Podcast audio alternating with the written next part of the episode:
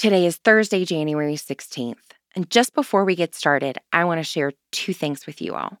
One, Spring in the Desert is our forward movement Lenten offering for 2020.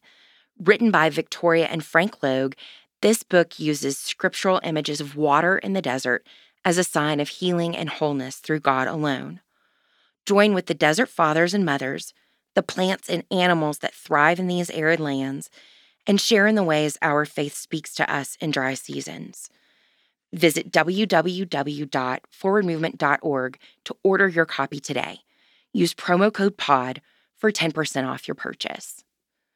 Additionally, we want to remind you of an incredible extra special episode that we'll be dropping later today. It's part of our Angels and Women podcast featuring Rochelle Thompson, Lindsay Hardin Freeman, and Kate Moorehead. Today, they'll be discussing Eve and her conversation with an angel. Deuteronomy chapter 20, verse 8. The officials shall continue to address the troops, saying, Is anyone afraid or disheartened? He should go back to his house, or he might cause the heart of his comrades to melt like his own. From the archives, August 31st, 1972. Cowardice is contagious. So is courage. Furnishing an example can be one of the greatest influences a person can have.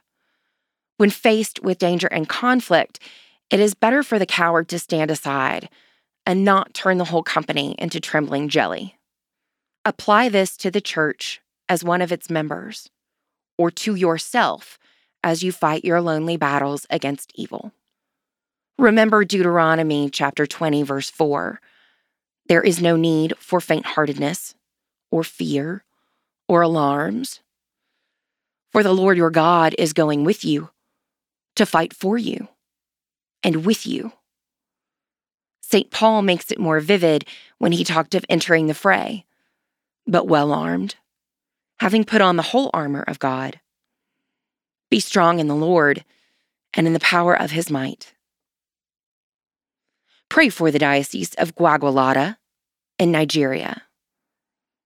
Moving forward, who is the bravest person you know? Find a way to thank them for their example.